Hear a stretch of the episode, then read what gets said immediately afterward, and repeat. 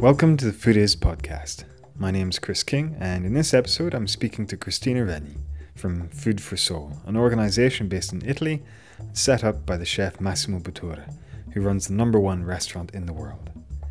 The organization aims to encourage public and private organizations to create community kitchens around the world and was created after Massimo was involved in setting up a soup kitchen in an abandoned theatre during the Expo 2015 in Milan, feeding vulnerable members of the community using food left over from the Expo each day, rescuing from going to waste. He was involved with a similar initiative at the Rio Olympics in 2016. Thanks to the work of Food for Soul, these soup kitchens, or refettorios, are still up and running, and it's recently been announced that they will be opening a refettorio in London this June during London Food Month. I spoke to Cristina, who's a project manager at Food for Soul, about the, how the organisation functions, the impact it's having, and much more. Just to say that this was the first time I'd carried out an interview via Skype, so it was a little bit nerve wracking, and I was constantly concerned about uh, whether my computer was actually recording the interview. And I was also starting to come down with a cold. So I'm not the most dynamic in this particular interview, unfortunately, but Cristina more than makes up for that with her passion and enthusiasm for the great work that Food for Soul is doing. So without further ado, here's the interview with Cristina Reni from Food for Soul. Enjoy. Hi, I'm Cristina Reni. Um, I'm a project manager here at Food for Soul. It's a non-profit association founded by Chef Massimo Bottura. Mm-hmm. Food for Soul wants to empower communities to fight food waste through social inclusion. Our work kind of started spontaneously. Uh, Massimo is a chef with a restaurant uh, in Modena, a mm-hmm. small town in Italy. He has been having this restaurant for 21 years and now he has three stars and he's really known around the world. Yep. And uh, but the main thing is that Massimo um, understands culture as a part of his work and also art. He gets a lot of inspiration mm-hmm. um, on art. So, for example, when you go um, to Osteria Francescana now, if you, as, as soon as you pass the, the door, you will see uh, Joseph Beuys um, artwork that is called "We Are the Revolution," mm-hmm. okay. and those ideas uh, really contaminate the work in Osteria Francescana. Um, what happened is that in 2014, Massimo um, received a lot of invitations for Expo that it was was, was going to take place in Milan in 2015, mm-hmm. uh, and the subject was um, nourishing the planet, energy for life. Yep. So everyone invited him to cook dinners there, and he said, "Oh, and no one is speaking about the problems and the solutions. You know, Expo is supposed to be about innovation, but." It's not only about cooking it's also about doing what are we going to do with this world you know mm-hmm. and one of the things that worried him the most is that a third of what is produced the food that is produced around the world is throw it end up in the garbage yeah so yeah. that also as a cook was kind of um, shocking when he knew about that and then he decided let's take all those things that people are going to just throw away and just cook you know, and let's invite other cooks to join so we could do something instead of just talking. Mm-hmm. Um, and cooking for the people that is in need, so we could leave something to the city. Mm-hmm. So that's how our first project was born. It's called Refettorio Ambrosiano, mm-hmm. and it's about Refettorio. It's the place where the monks used to eat. So they used to eat and at the same time read the Bible. Right. So it was about feeding uh, your body, but also your soul. Mm-hmm. And that was the main idea we want to follow there because then we said, yes, um, Massimo is a chef, but we, we want to help people and leave something. But what does really a person that is in need really needs, mm-hmm. you know? And we thought it's not only, it's like when you come to the restaurant here, it's not only about what you eat um, as ingredients, so it's about the whole experience. And we wanted to take that idea uh, that our aim is to make people happy and feel good. Mm-hmm. Also in a soup kitchen, because we found that, that in many situations it's just the opposite way. When you go to a soup kitchen, you feel worse because yeah. it's dark and maybe it's a little bit ugly and you don't feel proud of being there. You feel ashamed. Mm. So we thought that um, we could ally and do partnerships with people that are running really interesting charity projects, mm-hmm. like Caritas Ambrosiana does in Milan, and that was our first partner. So they could manage the daily operations as they know how to do it because mm-hmm. they do it beautifully. But then we could help to give them something different, another perspective. Mm-hmm. So this is why Food for Soul is not a charity project. Food for Soul is a project, a cultural project, because it's about changing mindsets. And it's not only about our guests that come every evening to, to eat because they they don't have chances to find a you know um, a warm meal in another place, but it's also about the volunteers. It's also about the chefs who come and cook. It's about people that are just passing by and the neighborhood. It's it's about what everyone can do when we change the way we think. Yep. And so, mm, for me, I think uh, what I've discovered is that um, it's about the value of things, the real value. You know, like sometimes you have to see a, a really red tomato and you feel okay that goes to the garbage that has no value, but then a chef comes because he has the knowledge and the skills to do it, and there's an amazing sauce with that. And when you try that and you understand then the value it has, really, Yep. uh, then everything changes because it's about doing things. It's not only about saying, ah, yes, let's take, you know, like the red tomato is great, but no, when you really actually do something and it tastes really, really good, um, it changes the whole experience. And do you feel that people generally are valuing food less than decades ago? Do you feel that there's a less perceived value in the food that we have? Yes, I think like it's. I think we kind of forgot because first you you see the traditional um, recipes in a lot of countries like Italy or for example also Venezuela, and a lot of our recipes are built in recovering those things in and don't throwing away anything. So, for example, here in Italy, there's um there's a recipe book from the year um, uh, from many many years ago, like um, when Italy was not Italy yet, um, and it's it's this um, guy called Olindo Guerrini. He was more like a librarian, and he did this book about how to use the leftovers in the kitchen. So that was an idea that they had in Italy before Italy was considered a country, before Right. it was united. Yep. Okay. So when you realize that, um, then you understand that for them that was a value. And I think what happened with the industrialization, it's that we always we, we thought uh, we wanted just the perfect things, you know, like we got into the standards that it can be about human beings, but it's only also about food and also about places.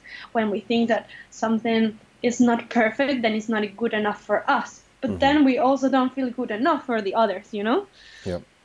So it's about this mindset uh, saying, you know, I'm proud of where I am and, and I might have problems and I do have problems, but that doesn't mean I'm not worth it. Uh, So I think also nowadays people really want to buy cheap food and um, it's hard to explain that sometimes that if you're paying cheap food, you know, like for example, a vegetable, all it takes to grow that vegetable, all it takes to transport that, to cook it. If you're done paying the mon- the amount of money you need to cover, you need to pay to cover those steps, then there's something, there's another place where you're gonna pay it, mm-hmm. and that's health, and that's also climate change, and that's bigger issues that are gonna uh, are gonna then and ask questions to what are we doing. So I think it's and of course it's natural that we want cheap food because you know we're also human beings. It's like cheap food. It gets into my belly. It's good. But I think it's a quite um, delicate balance between our reason, but also our nature, you know, and understanding what is the best choices are. Well, I suppose maybe it's about accessibility, um, because we're all dependent on food, and and then under any circumstances really will that need will be satisfied based on the income that we have and what's available to us in the area that we live. So yeah, I suppose there's that element of it uh, that better quality food isn't as accessible for many people because they just don't have Yes. the money for it. Um, but but I think it's also yes um it's also cultural you know? Like when we went out to Brazil we had this our second project was in Rio. Yep. so we went there mhm, and it's so beautiful Rio de Janeiro. Right. yep, it's like this forest coming into the city. And we were shocked at some point because first when we had like staff meal or so it was always not healthy it was a lot of carbs and you know like the vegetables were missing there the fruits and they have that you right, know? Yep, they have amazing fruits and amazing vegetables. Yep. and we were like why are we eating carbs with carbs? You know like so part of also about our work uh, it's it's trying to in, in that case even if we didn't imagine that it was gonna be it's trying to teach people how to cook more balanced you know and say hey instead of having potatoes and rice let's just take out the potatoes and put some salad in. And Mhm. also with the guests that came to eat because um, they were not used to eating vegetables. Right, so we had to convince them. And of course it's about how this how in the world became uh, an issue that vegetables and fruits are more expensive Mm, than uh, potatoes and rice you Mhm. know and meat yep. but i we feel also it's even the people that had a choice and knew how to cook were making those choices you Mhm. know hmm Mm, yes it was complex yeah, yeah. No, of course, yeah, because there's that, uh, that, as you say, that cultural element of it, and, and that maybe the loss of culture um, around cuisine and people's appreciation and and understanding of of a balanced diet and an appreciation. Yes, for, because for what happened with them is that they had a hard time, and as soon as they had access to Mm-hmm. other things, they prefer, you know, like the um, expensive things, so Mm. meat, you know, Mhm, because it's you can afford it, then you go and buy it. mm. That doesn't mean it's the best for you no, every day to No. eat meat. yeah. And and so the guests that you have, what are their stories? How do they end up knocking on your door? How do they end up kind of Okay. being in those that that situation? So right now we're running four projects in different cities. Mhm. One in Milan, the second one in Rio, the third one in Bologna, and the fourth one here in Modena. Okay. For us, well, the main thing is that we don't decide how we're gonna do the project, but we sit down and we understand the city, the opportunities, and the needs. Mhm. So that way, our guests always change. Okay. So in Milan, we decided to work with homeless people that are we're doing like program uh, with Caritas Ambrosiana, and we're following them, so social assistance. And there were mainly people or sleeping on in shelters or on buses Mhm. or in the street. Um, then in Rio, we we decided to work with different associations um, around the neighborhood because Mhm. that way uh, we could arrive to more people. So depends on the day of the week. We have one association or the other going. So we, in Rio, for it's complex. So for Mhm. example, we have families with children that that um, live in yes poor neighborhoods also coming that have problems and so go there and eat we have also homeless people because in that neighborhood in, in rio where we did it Mhm. it's called lapa so it's really complex neighborhood because there's a lot of offices but then also by night there's a lot of party going Right. on Right. but what happens is that then all the cans that people don't throw away, this the other people come, the people that are in need come and collect them so they can get money for it. Right. Yep. But what happens is that once they do that, they cannot go back home because it's too far away and it's too too expensive. Right. So they live live sleep on those streets during the week, and then when they have enough money, they go back home, give money to their families, and go back to Lapa.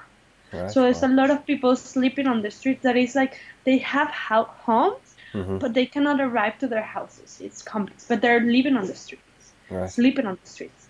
Okay. So that changes. In Bologna, what we found it's that um, in most in most uh, all the other soup kitchens, children are not allowed to go because if you're under 18, it's a little bit hard to protect if you know other of other one of the guests has problem with drugs or with alcohol. Right. Uh, so in order to protect them, they cannot go inside. But Mhm. there was there was not a place where the children and the family with children could go. So then we decided to open um, the, this project that we call social tables is one time a week. So every Monday Mhm. we open these soup kitchens on the evening, only for families. So families with children go there. Right. Okay. And in Modena, it's kind of weird. It's a recent project. We started in December, so we have a homeless people as the main population, but we're also working with other associations. Mhm. Like in two weeks, we have a women's association that are going. That is more like immigrants. Um, so we're trying to to understand the city and understand the different people we could help potentially. That's that's great to to hear that you adapt it according to the location. And Yes. how do you how do you go about sourcing uh, the food, both during the events at Milan and, and the Olympics at Rio, but also now that these projects are ongoing, how do you source the food now? well? Okay, during um, the expo, we worked with the supermarket of the future inside um, expo. So Okay. every day we had a truck that went there, pick up the, the, um, yes, the food, and went back to the refectorio. After that, the same um, company that is called Coop that did that supermarket stayed as a partner of the refectorio. So they're still getting um, the surplus from the supermarkets Mhm. in Milan. Besides that, there's also other markets that um, more like vegetables and fruits market that start to um, to yes made partnership with them. So now the truth is that they have a lot more than what they can process there, but that's good because then they build a system in which they redistribute all that food they cannot use. Mhm. So the, refectorio in Milan mm, started to be like a center for food surplus, Yeah. and then you could um, give it to could start to give it to other people. That happened what we were in Expo. We received so many things every day, but then we started to do it like kind of spontaneously, and then now they have a system in which they know which day of the week they go to different communities. That may be a little bit smaller Right. and less, but it's the perfect way to to take advantage of what they receive every day. Mhm. Then in Rio, it was the first time someone did something like that. So in Rio, we worked during the Olympics with a catering that cooked the food for the Olympic Village, but also with a big supplier of supermarkets in Rio, and they're still working with them Right. um, okay. because of, yes, because it was also the first the first time someone did something like that. Um, and there's a lot, lot of things that they receive, a lot of fruits and vegetables. Mhm. In um, in Bologna, we connected with producers because um, Bologna has a rural area where a lot of things are produced. So it was more directly with the producers. Okay. And in Modena, we have a market here in downtown, like a historical market called Mercato Albinelli. Mhm. So we go every day before this before uh, the chef arrives. We go with a like um, a shopping cart. Mhm. we go there and they give us the things, and we take it to the city. Right. Nice. And how how receptive were the supermarkets and the suppliers to handing over this food?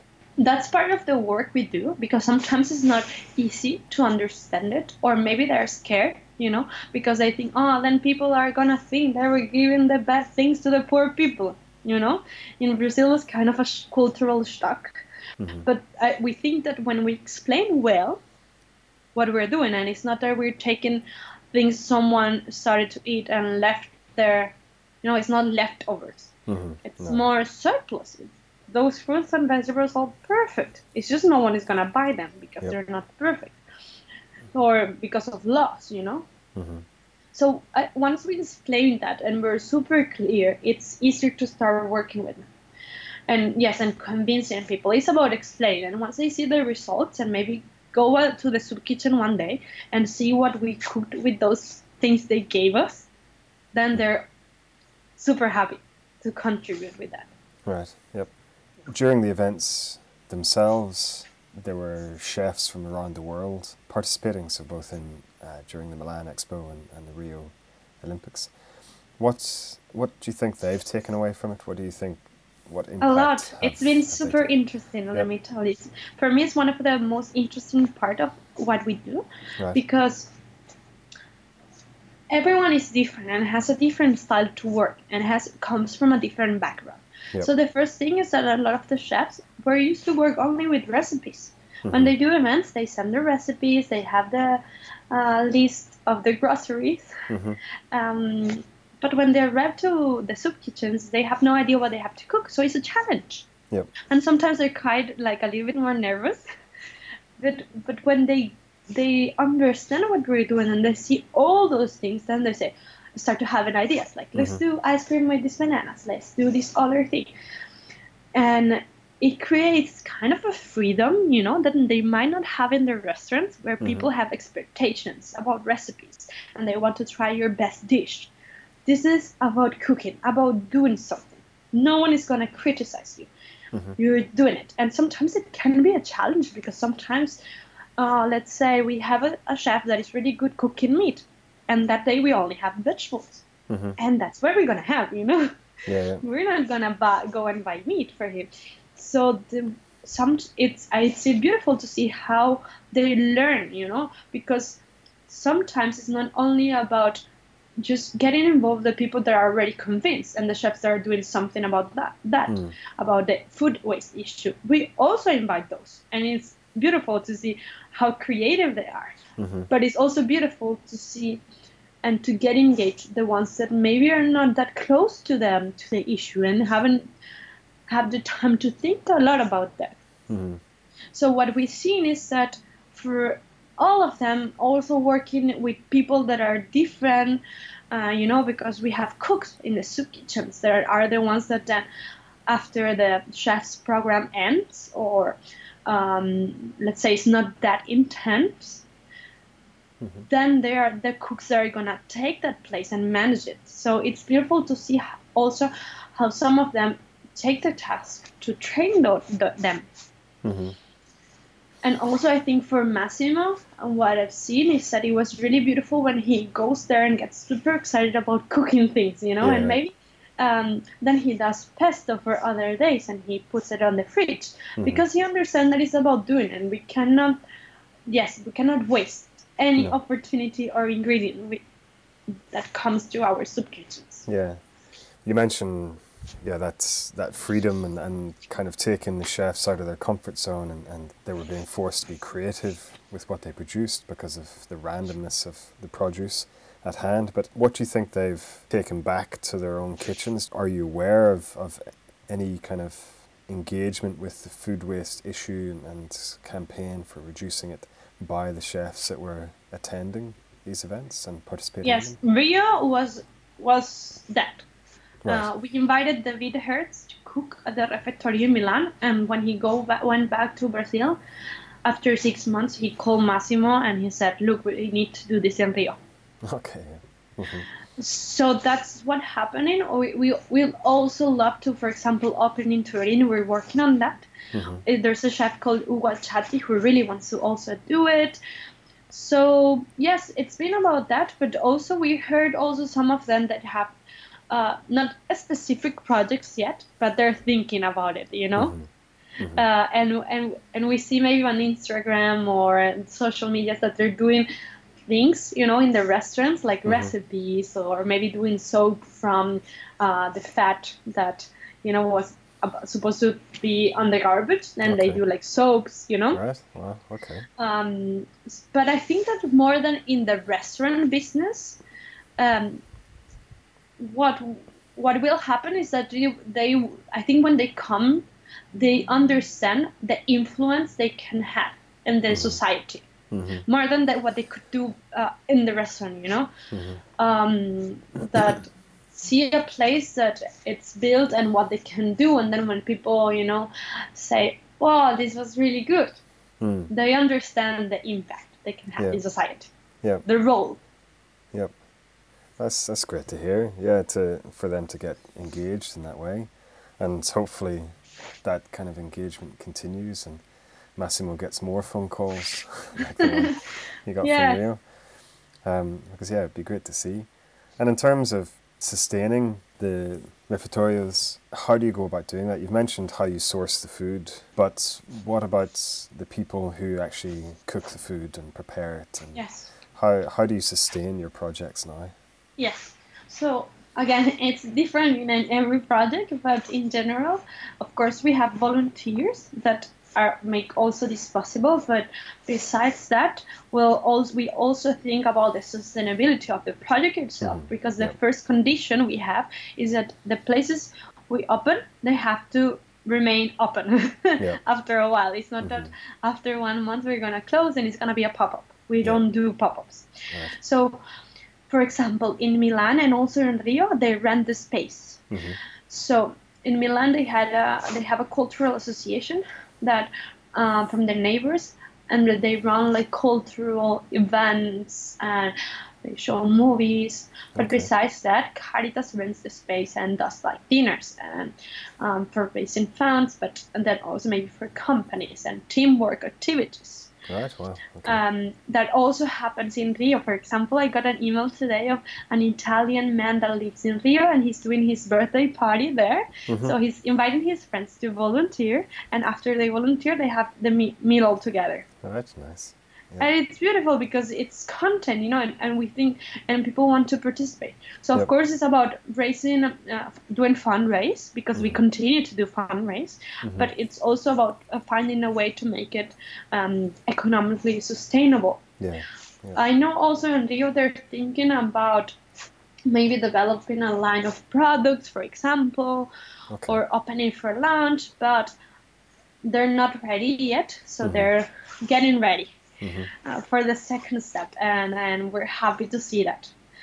Yeah. Well, it's it's great that so much effort is made to ensure that they are sustainable, and Yes. uh, yeah, it's not just a short-term intervention. And, and and you mentioned you want to set another project up in uh, Torino, and I've read in a f- food tank article uh, recently that you've also got your eyes on the Bronx of New York. So, what's your thinking behind um, choosing your locations? Is there? It's is there- about finding the right partners. right. the people that think as us. So Mhm. my job, uh, part of my job is that we get a lot of emails of people that would like to do this, and we answer every single one of them.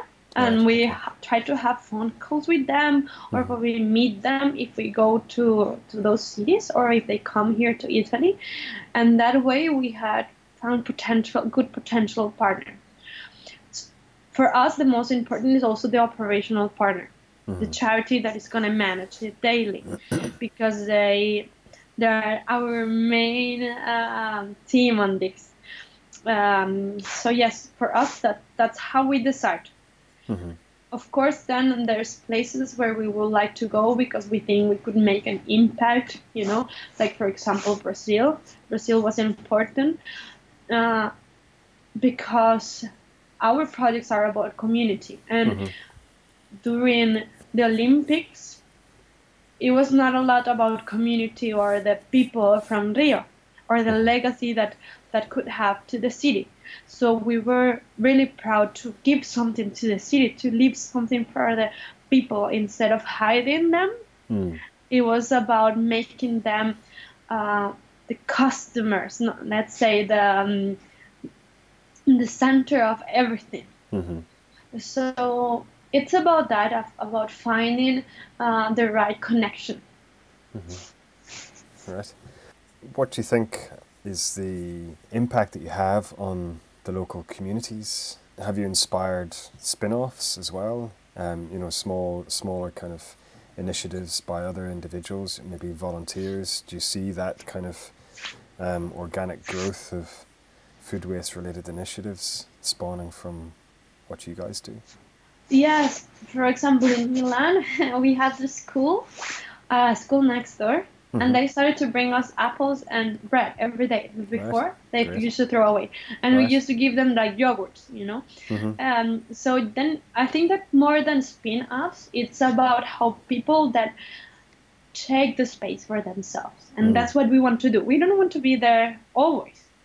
Mhm. It's it's even better when we don't have to be there because that means that we achieve our goal Mm. of autonomy of people really engaging Mhm. uh, and also that happened in Rio. A lot of people just pass by um, and say, "Hey, I want to be part of this," and they have a waiting list for volunteers. Mhm. All right. Wow. okay. So it's about participating, and of course, how that will have also an impact in your house. Mhm. And it's not only about food; like it's about what food, um, the power that food has. Mhm. Because what happens with a lot of a lot of time with our guests is that, yes, they have hard time finding what to eat, but they have a harder time speaking with other people. Mhm. So connecting, Mhm. feeling themselves connected with another human being. Uh, Massimo always says that it's about making visible the invisible. Mhm. So it's about sometimes it happened to me once in Rio. I sat down to have a talk with the guest because that's why I love that part. Yep. And this guest started speaking to me in Portuguese. I can understand Portuguese. I'm Mhm. not really good at speaking Portuguese, Right. but I was just like listening to him, and he was not eating while he was Mhm. speaking with me. And I said, "But continue to eat, please. I don't want to, you know, like uh, make you feel like you cannot eat." And I- and he's like, "Okay, okay," but he just kept talking and talking and talking Right, and talking, Mhm. and then I understood he doesn't like he, what he needs is not to eat. He just Mm. needs to speak and be listened, you know Yep. and and that can be really hard sometimes because you know they're disconnected unplugged from society Mm. it's like that it's like they're the it's a little bit hard to say it but it's like what we do with food we also do it with people Yeah. you know it's about taking them and give saying to them you are you have a value Mhm. you're worth to come here to a nice place sit down and be served by people people Mm. will serve to you Mm. so Uh, it's also about what that impact can have and Yeah. how maybe the neighbor the neighbors first saw this man or woman just sleeping on the street and no one said hi to that to him Mhm. but then when we open then people hi you know call them at their, their names Yeah. and get into do you need anything and then it's crazy because then in a long term that, that person situation might change Mhm. because they feel inspired Mm. but and also worth it again it's not an easy process that's why we have social assistants working with us because it's not easy Mm. for them or for us to you know go into that process but that is part of what we what we do So you say that you're working with social. Um, yes assistants yes Right. In in what way and in what form? um the again depends we always yes always on the on the project on the charity we work with Mhm. they usually have social assistants and we have one during the service Mhm. uh, we that could first explain to volunteers and teach them train them Mhm. on how to manage maybe difficult situations Right. um, and second that then after that can offer like besides the food can offer a program to get back in society Mhm. Right. if great. someone really wants it then they're able to do it Mhm. so that's how we work in milan also in rio we have an amazing social assistant in rio Right. uh, but that also happens here Mhm. in uh, modena and in bologna Okay. And so, how often could somebody access food from Food for Soul? You know, is it is it restricted? Again, I'm sure it's depending on the location, but yes um, how often can people visit and access food? usually it's it's in, it goes in parallel with the the program with the social worker Right. with the social assistant so let's say for example in milan it's minimum three months so they go from monday to friday Mhm. every like uh, for three months at least Okay. in in bologna as i told you it's every monday Right. Yep. so they can go every Monday. They're invited to go there every Monday. In Rio, it depends on the the associ- the charity because it depends on the week, the day of the week. Mhm. But I think twice a week. They're trying to. Th- That's another thing we're trying to get, you know, like to understand what is the best way to do it. But now it's like that, and it's working. Yep. Um, Is there a culture of food banks and kind of that kind of assistance in Italy? yes, we have we have food banks here in Italy. Food bank works really well. Right. We don't work with the food bank directly till now Mhm. because we had the opportunity to have, for example, in Milan, we have our own truck. Right. Okay. So what happens with food banks is that they, at least here in Italy, they work with big quantities, Mhm. which is great. You know, like, but what we want, want to do is like instead of working with them and taking from the big, you know, numbers, maybe trying to go and recover smaller amounts. That's what we need, and we and if it's more, then we can give it to other uh, charities Mhm. Yeah. um, because it's about yes recovering maybe things that uh, food bank it's it's not able because it's too too small quantities for them And in terms of the the supermarkets, Mm-hmm. Italy, Italy's made it a law, haven't they, to for supermarkets to redistribute food, yes much like the French.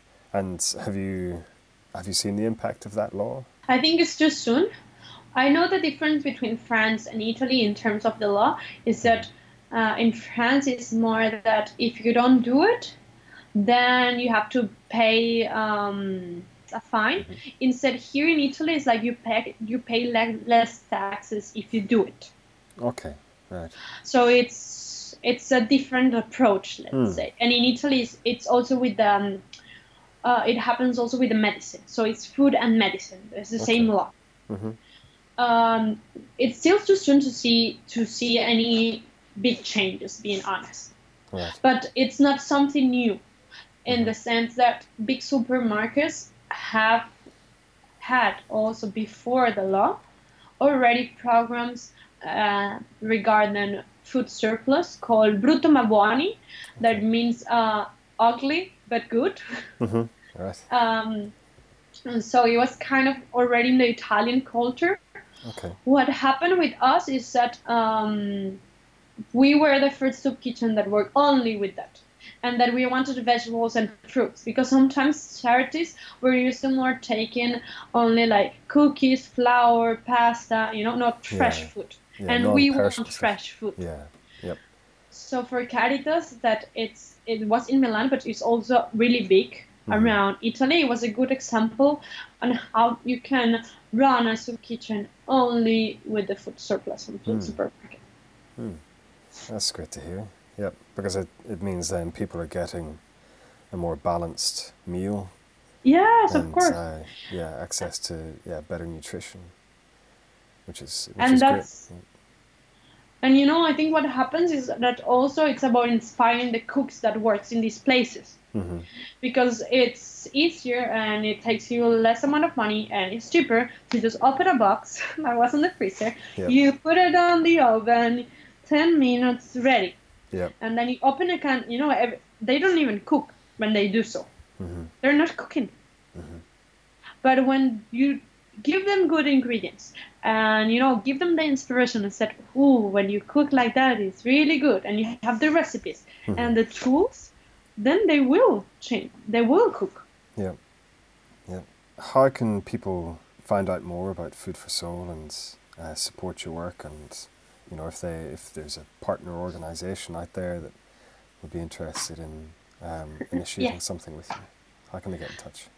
The first thing is that they could write us an email to info at foodforsoul.it. They can also follow us on Instagram, Facebook, and Twitter. We have food for soul underscore it. And I'm sure we'll have really nice news to share this year. We're planning really interesting projects, but we're also super open to new initiatives and new people that want to collaborate with us, opening a soup kitchen, but also maybe doing workshops different ways. and also sometimes what happened with us is that we don't we want to get to know people that these initiatives and people that are doing things Mm-hmm. to understand how we could do it and maybe shape, shape new projects Mm-hmm. according to what we find so yes we're gonna be here working and we're also working long term so we're working already we're thinking in project for 2018 Right. um, because we love what we do and we Mhm. think um, it's it's a good way to build communities. hmm Yep. And also reduce the amount of edible food needlessly going to waste, Yes. another another great benefit. But okay, well, thank you very much for your time. Um, I really Oh, you're it. welcome. Thanks for listening to this episode of the Food Is podcast. Once again, if you'd like to learn more about the work Food for Soul is doing, you can visit their website at foodforsoul.it. If you'd like to learn more about the issue of food waste and the work being done by organizations like Food for Soul, then be sure to visit the Food Is website at foodis, that's foodis.org.uk, and sign up for the newsletter if you'd like to be kept informed of new articles, interviews, and initiatives. And of course, if you haven't done so already, please subscribe to the podcast via iTunes or SoundCloud to ensure you get future episodes. I have some really interesting people lined up, so it'll be well worth it. If you're involved with a food waste related initiative and would like to be featured on the site or podcast, then please get in touch with me via email at chris at foodis.org.uk. That's chris at foodis.org.uk. Take care, and thanks again for listening.